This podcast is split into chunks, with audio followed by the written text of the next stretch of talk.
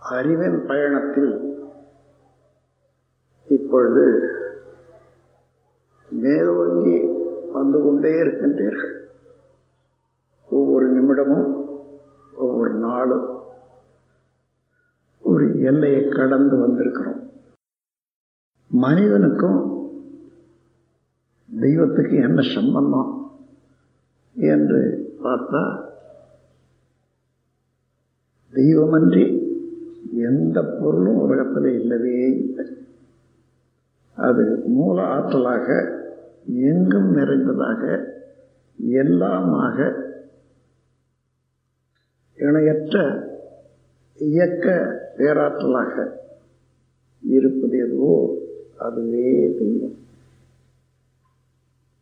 அதே தெய்வம்னா அணு முதல் கொண்டு பஞ்சபூதங்களாகி அண்டங்களாகி உலகமாகி உயிர்கள் ஓரறிவு முதல் ஆறறிவு உள்ள மனிதனாகவும் வந்திருக்கிறோம் என்று சொன்னால் ஒரு மனிதனுடைய சிறப்பு உயர்வு எவ்வளவு? அதை உணர்ந்து கொண்டால்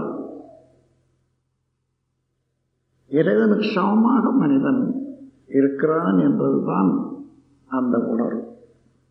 அதை இறை உணர்வு என்று சொல்லுகிறோம். இறை உணர்வு பெற்றுவிட்டால் சீரி செயலெல்லாம் எப்படி இருக்கும்? தனக்கும் பிறருக்கும் எப்பொழுதுமே எக்காலத்தில் நலம் அளிக்கக்கூடியதாகவே இருக்கும். அதுதான் அறம் என்று கூறும். துன்பம் தவிர்த்து எப்பொழுது எல்லாருக்கும் நன்மையே அளிக்க வல்ல செயல்கள் எண்ணமானாலும் சரி சொல்லானாலும் சரி செயலானாலும் சரி. இதுதான் அறநெறி என்று சொல்லுவார் இறை உணர்வும் அறநெறியும் இரண்டும் இணைந்த ஒரு பெருநிலையை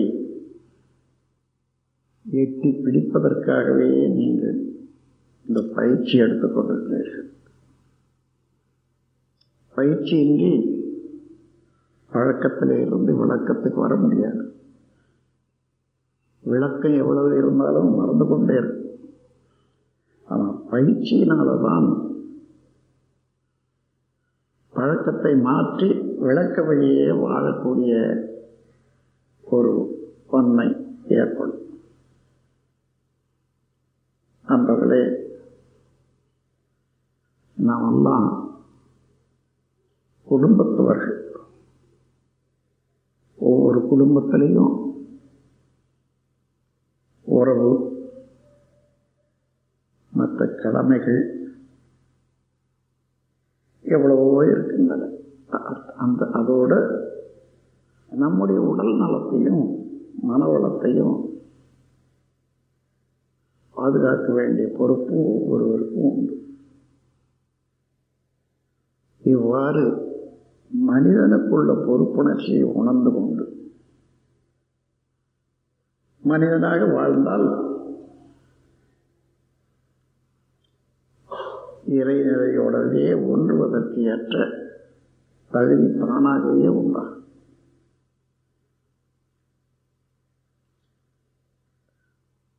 மழை பெய்கிறது வழியிலே எத்தனையோ இடம் தாண்டி கடலுக்கு போய் சேர்கிறது.